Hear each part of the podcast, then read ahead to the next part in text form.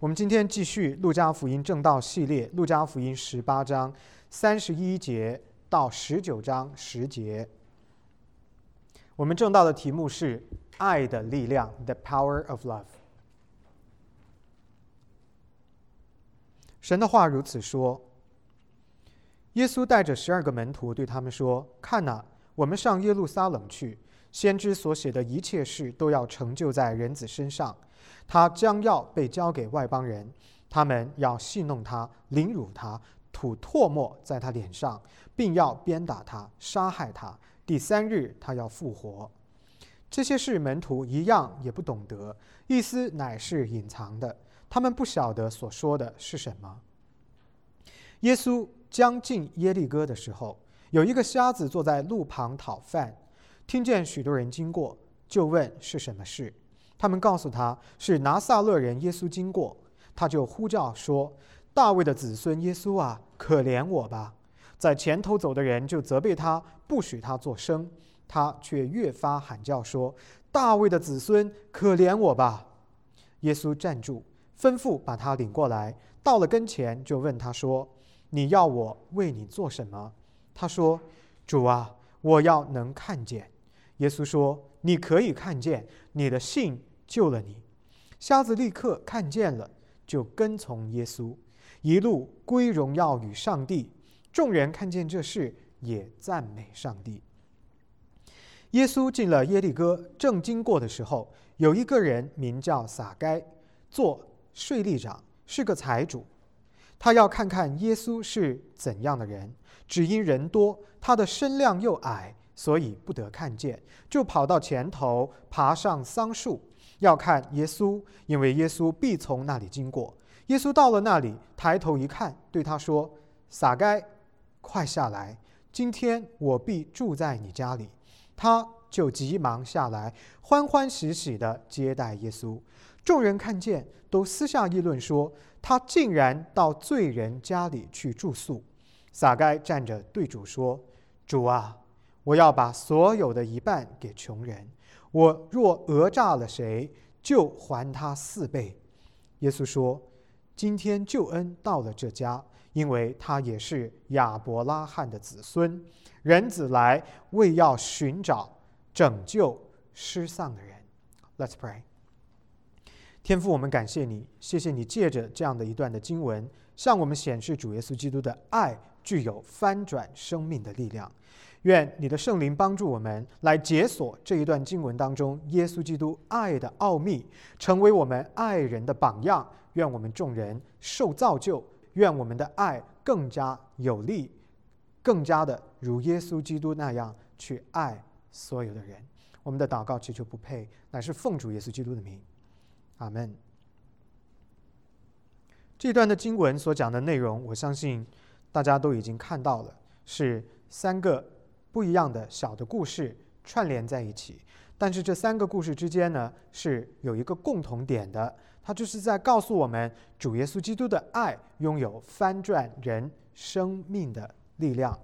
我们总共分成三个部分，每一个小故事就是一个部分。我们先来看第一个小故事：主耶稣基督第三次预言他自己受死，在三十一节到三十四节。我们稍微回顾一下上周的经文，主耶稣在跟年轻的财主说完了话之后，他就从人群当中离开了。现在呢，他是私底下与他最亲密无间的这十二个门徒在一起讲话。三十一到三十三节那里，他对门徒说：“看呐，我们上耶路撒冷去，先知所写的一切事都要成就在人子身上。”他将要被交给外邦人，他们要戏弄他、凌辱他、吐唾沫在他脸上，并要鞭打他、杀害他。第三日，他要复活。各位，这是自路加福音第九章以来，主耶稣基督第四次对他的门徒预言自己的受死将要很快的在耶路撒冷发生。然而呢，这个也是主耶稣基督。第一次在类似的预言当中提到，他将会被交在外邦人的手中。我们稍微花一点点时间把这一段看清楚。主耶稣早在路加福音第九章二十二节的时候，就第一次预言他自己将在耶路撒冷受死，而且他在那地方告诉门徒，他说：“人子必受许多的苦，被长老、祭司长和文士弃绝，并且被杀，第三日复活。”在这样的一段预言当中，你明显的看到主耶稣基督的敌人，他提到的要逼迫他的是长老、祭司长、文士。这些人都是犹太人。换言之，主耶稣第一次预言自己要受死的时候，是告诉大家他将被自己的百姓逼迫，被自己的百姓弃绝，而这些人都是声称自己相信上帝的人，并且严格恪守律法的人。然而，在今天的经文三十二节的这个地方，他又讲到自己的受死，可是他却说他将被交给外邦人。说这些外邦人要戏弄他、凌辱他、要鞭打他、要羞辱他，并且最后要将他杀害。在这里，主耶稣所提到的外邦人，当然指的就是罗马的皇帝、罗马的统治者以及罗马的士兵。他们戏弄他、凌辱他、吐唾沫在他的脸上，最后把他挂在十字架上。换言之，除了来自自己百姓的这种内部的力量在抵抗。主耶稣基督之外，还有一种来自选民之外的以色列人之外的世界的力量，对抗主耶稣基督，并且最终要将他钉死在十字架上。各位，这个叫什么？这个叫做腹背受敌，内外的夹击，自己的百姓也要攻击他，外来的世界的力量也要置他于死地。这是一个多么可怕的状态！然而，我们不要单以为主耶稣基督他最后死在十字架上，就是是犹太人或者是外邦人所造成的。是的，我们要承认犹太人的逼迫、外邦人的逼迫是主耶稣基督钉死十字架的其中的一些的因素。但是重要的是，在座的各位弟兄姊妹一定要明白，这些呢都不是导致主耶稣基督钉死十字架的根本原因。根本原因是，他。主耶稣完全的知道天父的计划，是他心甘情愿的要钉死十字架，以成就天父对你我的救赎。为了要把我们从罪和痛苦当中拯救出来，他愿意去受死。各位，谁有能力杀死主耶稣基督呢？没有，任何人都没有这样的能力。除非是主耶稣基督心甘情愿把自己的生命交在这些人的手中，是主耶稣基督心甘乐意舍弃自己的性命，否则世上无人有这样的权柄可以杀死永生的王跟全能的神主耶稣基督。三十四节继续往下，在这个地方记录了十二个门徒的反应。当他们听到主耶稣基督再次讲他自己要受死这件事，三十四节说，这些门徒一样也不懂得，听不懂，意思乃是隐藏的，不晓得主耶稣基督在说什么。如果主耶稣真的是弥赛亚，那么他会受苦。他会被交在外邦人的手中，并且要承受死亡。这样的事情对于门徒们来说，简直叫做一个不可思议。你不是王吗？你怎么会死呢？门徒们听不懂主耶稣基督在讲什么。因此，尽管主耶稣对他们预言自己的死亡，他们这些门徒们却忽略了，因为他们对主耶稣基督有一个截然不同的期待。或许他们只是把主耶稣基督的这番话当作是主耶稣基督非常忧郁的心情的一种表达而已，心情不好，比较苦闷了，仅此而已。主耶稣的跟从者们对主耶稣基督抱有一种特定的期待，这十二个门徒也不例外，因为他们也跟其他的犹太人一样，对耶稣基督有一个非常清楚的期待在那里。当然。只有当一个人的期待是透过主耶稣基督的启示而设定和检验的时候，这个人的期待才会有效，这个人的期待才会变为现实。然而，跟其他这些不认识主耶稣基督的犹太人一样，十二个门徒他们也很有可能只是期待主耶稣基督成为一个所谓的政治领袖，或者是一个可以骑着高头大马带领犹太的百姓推翻罗马帝国的统治的这样的统帅，或者是一个军官。这是他们对耶稣基督的期待。你要当我们的王，你如果都不打仗，你还要被人家羞辱致死。It doesn't make sense to me, right？这是对我来说讲不通的。很遗憾，这个期待并非是旧约圣经当中先知们所预言的弥赛亚。旧约当中对于弥赛亚从来没有做过这样子的预言，而门徒们似乎也根本不认识眼前的这位主耶稣基督，他的国乃是通过死和复活来建立的。很多时候呢，我们需要反思一下，在座的各位弟兄姊妹，我们有没有和门徒是一样的？我们很爱主耶稣，我们愿意服侍他，我们满腔热忱的要为他做正确的事情。但是你们有没有发现，我们却常常心有余而力不足？我们常常做不到。我们对事情总是有某种期待。我们希望事情可以合乎我们的期待，我们请求上帝将灾难跟痛苦从我们的身上拿走，我们请求上帝把 coronavirus 消灭，我们祷告可以有一个令人愉悦的、毫无忧愁的、没有任何的烦恼的这样的教会环境，但是似乎常常发生在我们身上的是相反的情况。我们呢还想帮助别人，我们也想要有爱心跟关怀去对待别人。我们想要像耶稣基督一样去爱，但是我们受伤了，我们就退缩，我们就失去了继续前行的勇气。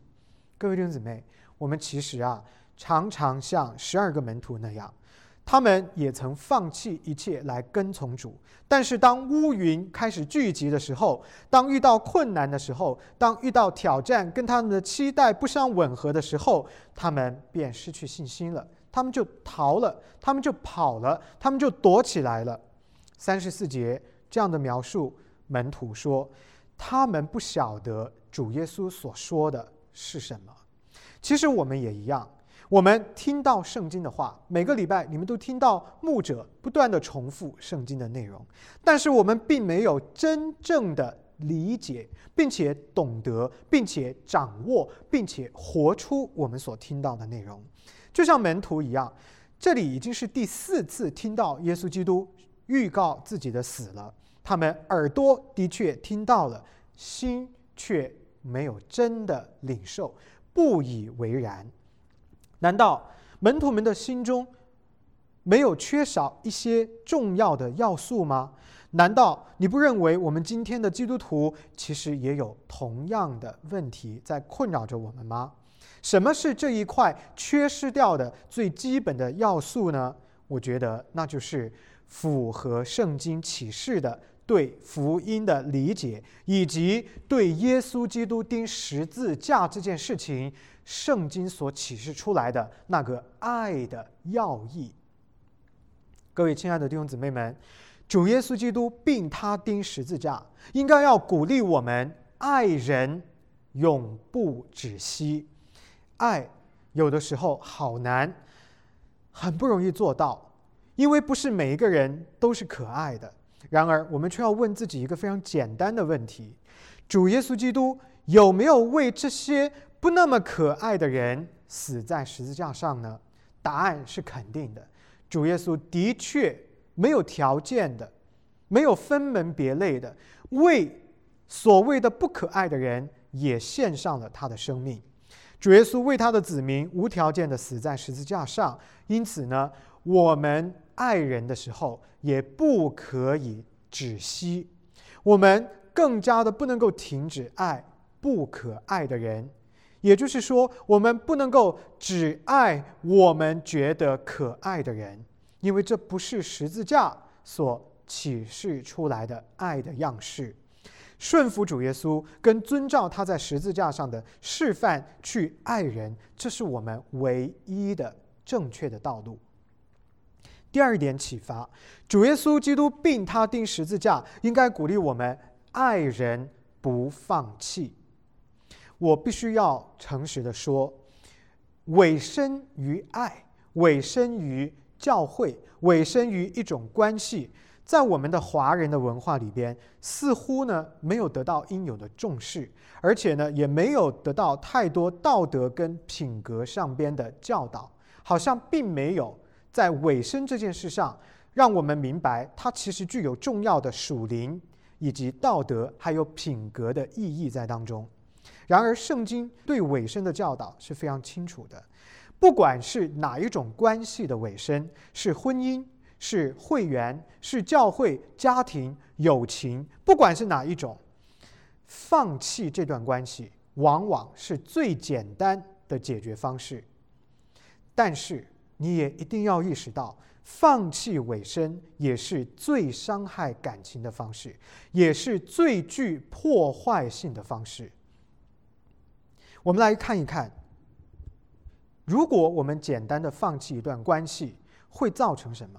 各位，它会造成关系巨大的伤害，尤其是对于基督的教会、对于弟兄姊妹的关系而言，是一个巨大的伤害。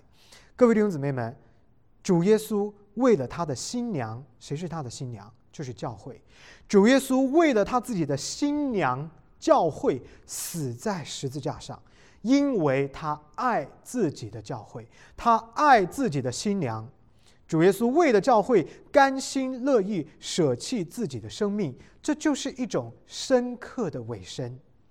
教会不完美，但是他仍然爱他，并且爱到一个程度，为了他放弃自己的生命。这是一个完美的，我们应该效法的。尾声的样式，所以我们应该要来学，这是爱人不应该放弃的尾声的样式。最后，我们还看到一点，主耶稣基督并他钉十字架，应该鼓励我们爱人不要凭血气去爱。我很难想象，主耶稣四面受敌，自己的人也要杀他，外面的人也要杀他。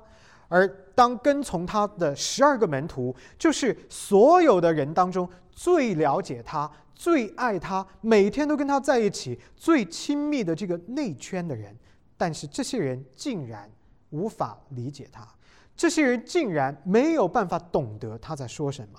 我很难想象主耶稣当时经历到的是怎样的一种挫败，是多么的孤独。然而。尽管如此，主耶稣基督却从来没有因为自己的失望、现实的挑战而减少他对他子民的爱。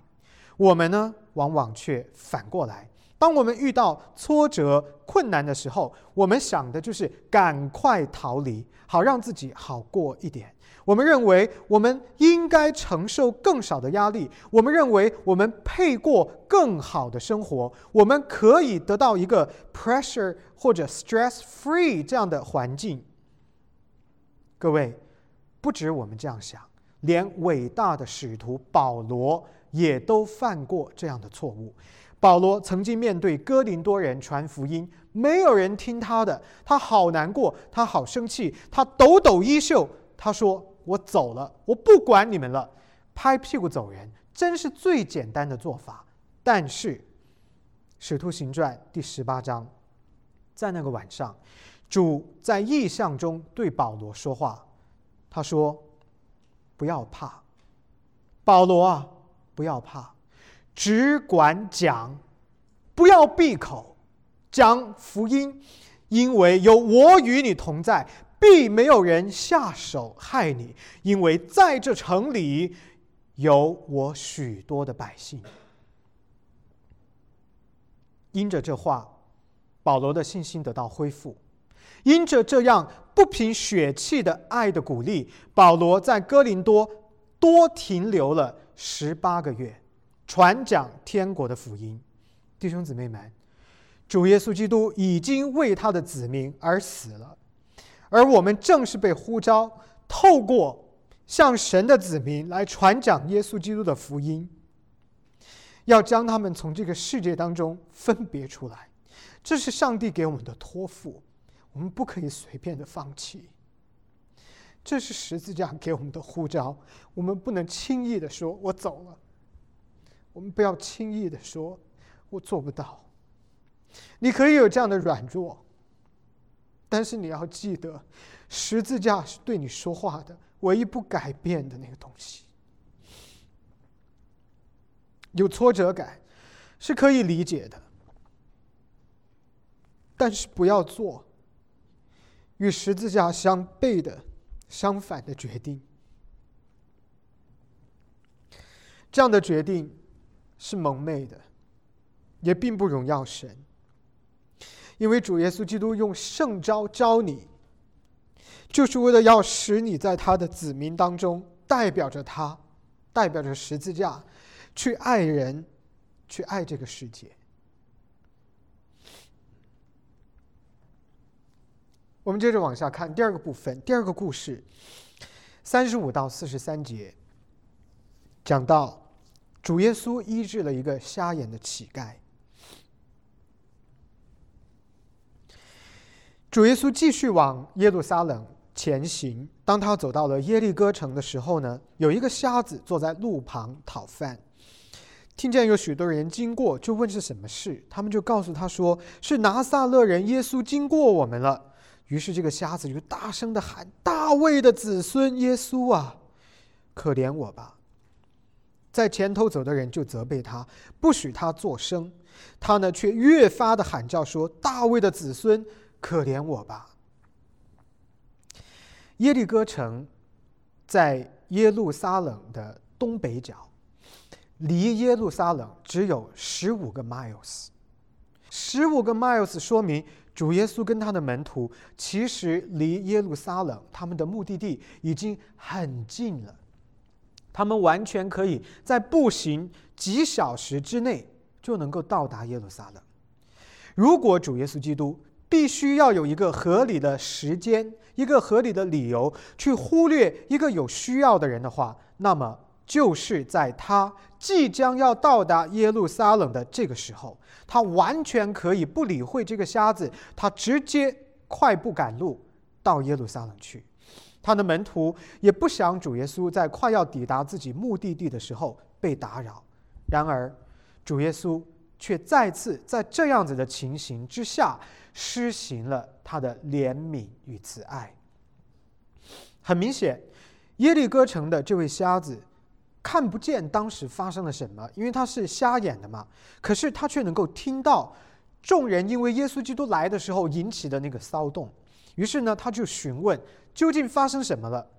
当他认识到拿撒勒人耶稣经过他的时候，这个瞎子就对着耶稣基督高喊：“可怜我吧，可怜我吧，大卫的子孙耶稣。”令人很惊讶的是，你看这段经文。他说：“走在耶稣前面的他的门徒，竟然责备这个瞎子，叫他闭嘴，哎，叫他不要讲话。这显示出来，这些的门徒啊，没有怜悯的心，没有同情的心。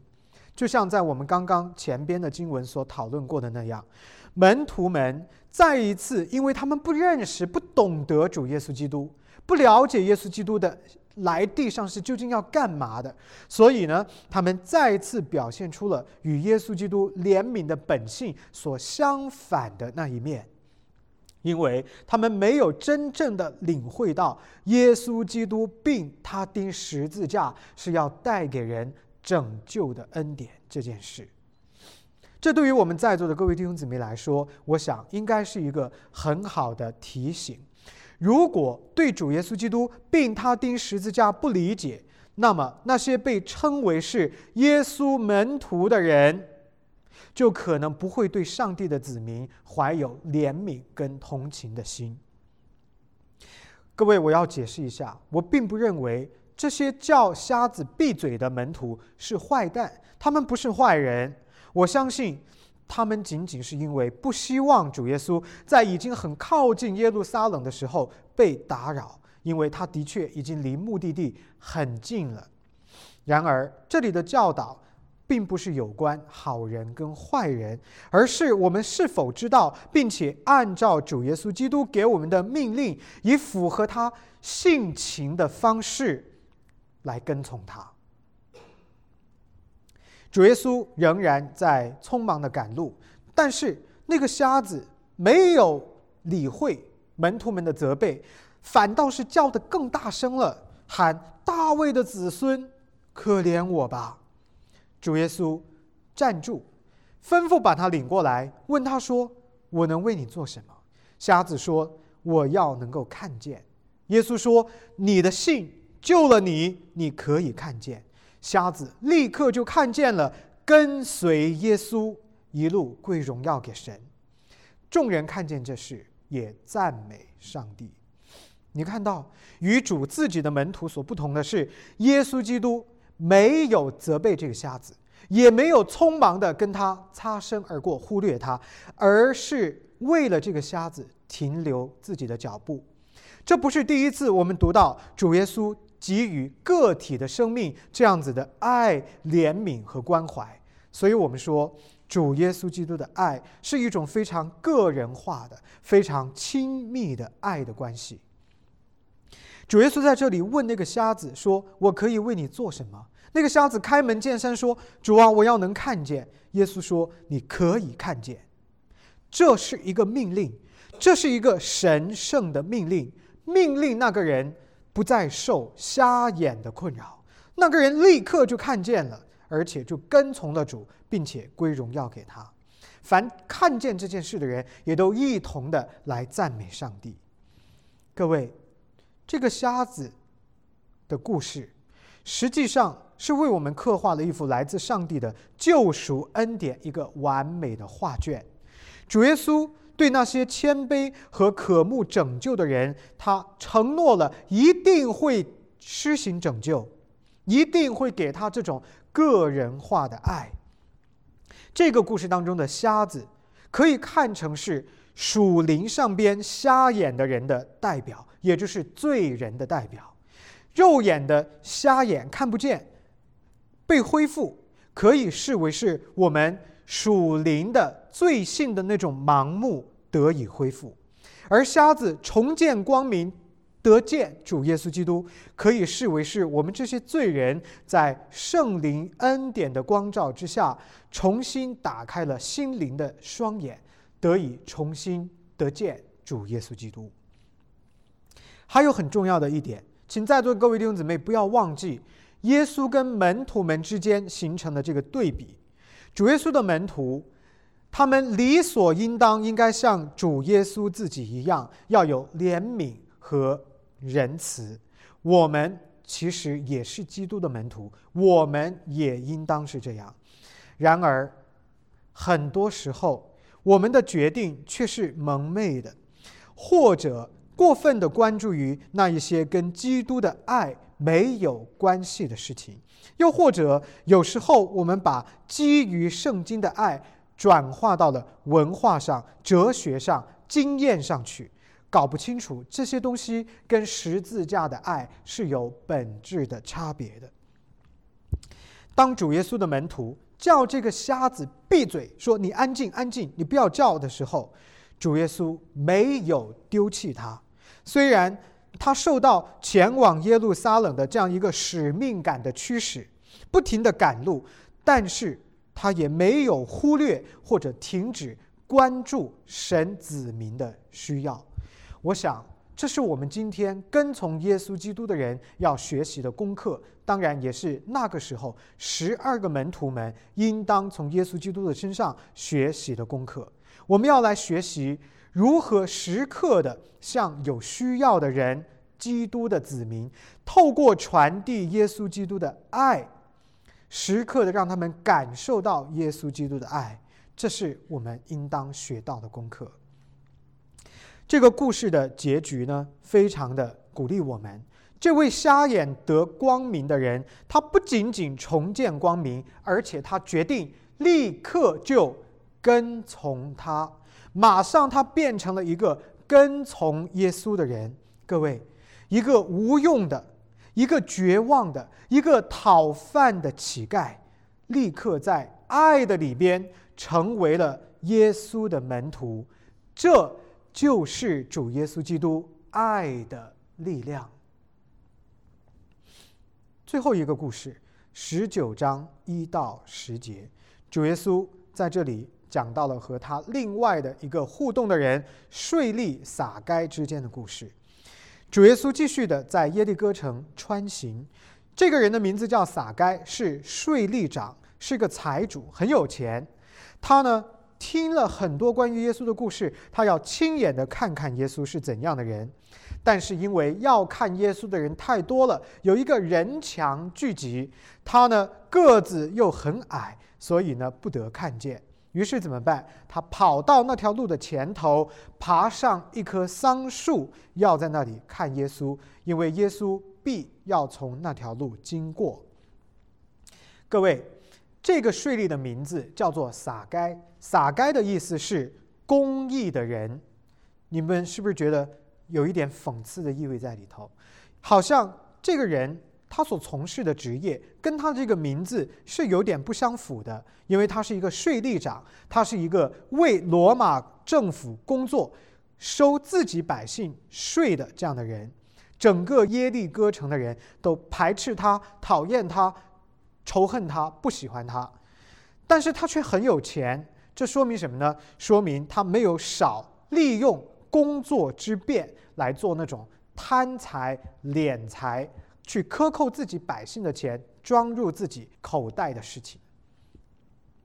当撒该得知拿撒勒人耶稣要从这个城里经过的时候，他也想去看看耶稣究竟是谁。可是他遇到了一个问题，什么呢？他被挡在了人墙的外面，他看不到，因为他太矮了。所以怎么办呢？他就跑到一条路的前头，爬上一棵桑树，因为他知道耶稣要从那里穿过。各位，在我们以前的讲道当中，我们提到过，跑步、爬树这些行为，在犹太人的社会中，对于富有的阶层，绝对都是不能接受的，是非常不恰当的行为。可是撒该不管这些行为，告诉我们他是多么的渴望想要见到耶稣基督。第五节，耶稣经过那棵树的时候。他抬头一看，看到了趴在树上面的撒该，他对撒该说：“撒该，快下来，今天我必要住在你家里。”撒该就急忙下来，欢欢喜喜的接待耶稣。首先，有一件事情令我们惊讶感叹，那就是主耶稣基督直接用名字称呼他。耶稣没见过这个人。但是耶稣却知道他的名字，重点不是他为什么知道他的名字，这不用奇怪，因为主耶稣是无所不知的，所以主耶稣当然知道他的名字。而重点是这样的一个称呼的里边所表露出来的那种接纳和亲密。你们一定要知道，全城的人都讨厌这个人，但耶稣竟然用他自己的名字称呼他撒该。快下来！这是多么的一种接纳和一种爱在当中。其次，主耶稣不仅仅认出他，而且还提出来说晚上要在他的家住宿。这是主耶稣主动的给这个人一个机会，主动的给这种处于社会底层的税吏一个救赎的机会。主耶稣这样的一位家喻户晓的人。他不仅仅注意到了税吏，还跟他说话，而且用名字称呼他，还主动的提出来要到他的家做客。各位，我想，如果这件事情是发生在普通的耶利哥人的身上，可能不足为奇，至少不会令我们这么样的感叹。但是这件事情对于税吏长，一个最底层。一个人人都讨厌的撒该而言，这份爱与包容，实在就是来的太不同寻常了。众人都看见这一幕，说耶稣竟然说要去他的家做客，于是他们就在私下议论：“哎呀，他竟然大逆不道，跑到一个罪人的家里去住宿。”意思是什么呢？意思是说。你就不怕我们都不信你吗？你就不怕我们对你有闲言碎语吗？你就不怕我们批评你违背了我们认为的传统跟习俗，你跟罪人同住吗？然而，主耶稣在他的整个服饰中，在一切他所做的事情上，都保持着一个连贯的标准，那就是只要合乎爱的原则，他就去做。只要合乎爱的原则，他就不断的去挑战那些错误的、不符合爱的原则的、由法利赛人所设立的错误的传统。他要去做大家眼中都认为错的事，因为在他的标准中，这是对的事。这个时候，撒该从树上下来。站在主耶稣基督的面前，他对主说：“主啊，我要把我所有的一切给穷人。我若讹诈了谁，我就还他四倍。”主耶稣说：“救恩今天到了你家，因为你也是亚伯拉罕的子孙。人子来，为要寻找拯救失丧的人。”撒该认出主耶稣，并且称呼主为主。Lord，然后呢？他面对主耶稣，他做了一番极富勇气又令人感动的悔改。为了表达他的悔意，撒该发誓要将他所拥有的一半分给穷人。不仅如此，他如果讹诈了谁，他就将讹来的钱财以四倍的数额还回去。各位，这是有具体行为的悔改。这是一个坚定的悔改，这是一个巨大的生命的翻转和改变。撒该的价值体系发生了天翻地覆、剧烈的转变。他愿意将他的钱财与穷人分享，他也愿意自动的理赔他所讹诈的这些不干净的钱财，以四倍的价码还回去。来作为在主耶稣基督面前那个具体的爱、敬虔和悔改的行为，以及这个行为的证据。而这一切，竟然是发生在主耶稣基督对他毫无责备的前提之下，仅仅是对他讲了一句话：“撒该，你下来，今晚我要在你家住宿。”我在想，是什么力量如此的巨大、不可思议的翻转了一个人的生命？答案很明显：主耶稣基督透过爱所给予撒该的接纳，进入了他的心，从而把他的灵重新得回到上帝的面前。是什么使撒该发生这样生命的翻天覆地的转变？就是主耶稣基督，他的爱。各位，我想问你们：你们有没有留意到，主耶稣基督对撒该的爱有两个重要的特质？第一个是公平 （fairness），第二个是没有偏见 （unbiasedness），没有偏见。税吏是被犹太社会所遗弃的群体，撒该要爬到树上才能够更清楚的看到主耶稣，并非完全是因为他是个矮个子。你们不要忽略了，还有一个重要的原因，是因为他的职业所带给他的那种羞耻感，以及他的同胞们对他的排斥，到了一个程度，当这些人发现撒该想要探个头出来看看主耶稣的时候。这些人讨厌他到一个程度，不愿意挪个空位给他。他是一个所有人像过街老鼠、人人喊打那样都讨厌的人。然而，这样的一个人值得被爱吗？这样的一个人有被爱的资格吗？这是我们讲的 fairness，他值得被爱吗？当那些人用排斥的行为来证明我讨厌你、我拒绝你的时候，主耶稣却抬头看他，用他的名字称呼他，主动的赐给他一个拯救他的机会，要留在他的家里边过夜。一股被接纳的暖流，一下子从天上进入到撒该的生命里边。一种不带偏见的爱，立刻的软化了他，使他能够认罪悔改。这就是主耶稣基督这种公平的爱，没有条件的爱的力量。此外，主耶稣基督不止一次的挑战犹太人社会被法利赛人所误导的那种腐败的错误的传统。当所有的人都在私下议论：“哎呦，他怎么可以去跟罪人住在一起？他不知道他是一个不可爱的人吗？他不知道他是一个税吏吗？他怎么可以违背我们犹太人的传统？他不知道这样会为他自己的服饰带来困境吗？”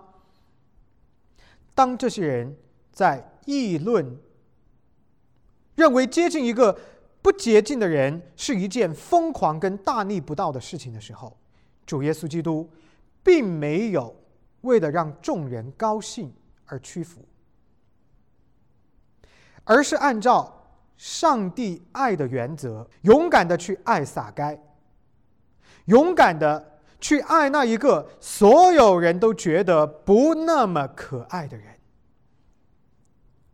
因此，我们说，主耶稣基督的爱不仅仅是公平公正的，也是无畏和勇敢的。他知道撒该真正的需要是什么，他知道众人私下会议论，但是他仍然要去做天父要他做的事，他仍然要去完成他爱的使命，他要把人带回神的国度。各位弟兄姊妹们，这是一个完美的范例，是一个爱的样本。基督的爱比任何属世的思想、哲学、文化传统都要大，基督的爱也远超过所谓的那种墨守成规的恐惧。我们在主的爱里头没有恐惧，我们应该想的不是人在说什么，而是上帝在说什么。在故事的最后，我们读到，主耶稣祝福了撒该，说：“救恩今天就到了你的家，因为你也是亚伯拉罕的子孙。人子来是为要寻找拯救失丧的人。”这不是我们第一次听到主耶稣来是为了寻找和拯救那些失丧的人。有一百只羊，九十九只都找回来了，难道不撇下那九十九只去找那一只失丧的羊吗？撒该就是这只羊，撒该拥有大量的财富，然而他却在上帝的面前失丧了。这样的人充斥在世界的每个角落，也在我们当中，我们的里边弟兄姊妹的里边也有这样的人。主耶稣来，就是为了要寻找这样的人。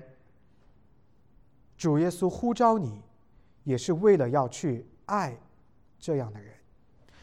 主耶稣找到撒该，救赎了他，这就是耶稣基督爱的事工。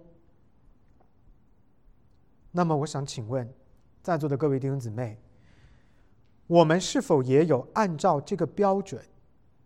去思考，我们是否也有按照这样的样式去做呢？我想，这个故事应该激励我们所有的人，因为他再次向我们证明，只有主耶稣基督的爱才有改变生命的力量。弟兄姊妹们，请允许我问你们：我们是不是爱而没有止息呢？我们是不是爱而不求自己的好处呢？我们是不是公平公正的去爱，所有的人呢？我们是不是无所畏惧的去遵行上帝爱的命令呢？还有，我们是否有勇气和胆量去爱，从而挑战跟打破人在罪恶里边带给我们的各样的捆绑呢？我们是否有用坚持、忍耐和宽容去爱别人呢？我们是否有以基督耶稣的爱去爱呢？我们是否有因着耶稣基督的爱去爱了别人，从而翻转了别人的生命呢？我特别想要告诉各位，恨很容易，但是爱却好难。但是爱是唯一可以改变人的力量，爱。是唯一可以翻转人生命的方法。这是主耶稣基督在今天的经文中向我们所显示的。这也是我这一段时间以来想要跟各位弟兄姊妹们交流的。这也是主耶稣基督想要让你借着他自己的话语相信并且顺服的。圣经其实并没有提到撒该这个税吏长后来究竟怎么样了，但是教会历史却对撒该有记载。Clement 亚历山大的主教，他的著作至今可查，而且还在流传。在他的一篇短讲当中，他提到了撒该后来发生了什么。得救后的撒该。忠心的在上帝的引导下不断的成长，直到他生命的最后一口气，他都在服侍主耶稣。他忠心的侍奉，最后成为凯撒利亚的主教。这位矮小的罪人，这个要爬上树才能够看到主耶稣基督的人。舍弃了丰厚的财富，成为教会历史当中一位重要的领袖。这一切不是恨换来的，不是讨厌、纷争换来的，这一切是耶稣基督爱人的力量所换来的，是那种不带偏见的爱。是那种公平公义的爱，是那种勇敢、不畏惧的爱，是那种包容、接纳、没有条件的爱所换来的。只有耶稣基督的爱可以翻转人的生命，只有耶稣基督的爱拥有改变灵魂的力量。我们一起祷告，亲爱的阿爸天父，我们感谢你，谢谢你提醒我们。我们真的是有很多的限制，但是我们感谢你，圣经给了我们标准，圣经给我们看到一个完美的范例，主耶稣是怎样的接纳，怎样的勇敢，怎样的没有偏见。主啊，求你赦免我们，真的饶恕我们，宝血再次洗净我们，我们的嘴巴，我们的心灵，我们所想的，我们所做的。愿我们在主耶稣基督的面前可以。看到我们的缺乏，并且我们愿意以这样的一份爱去行走我们脚下的路，在各样的关系当中，我们都不要忘记，耶稣基督叫我们以翻转生命的力量的爱去爱别人，因为他在十字架上所做的就是这件事，他给我们今天得救的灵魂的托付也是这件事。主啊，主啊，求你赦免我们。求你帮助我们，求你叫我们变得宽广，求你叫我们有勇气。主啊，你爱我们，所以我们彼此相爱。奉主耶稣基督的圣的名祷告，阿门。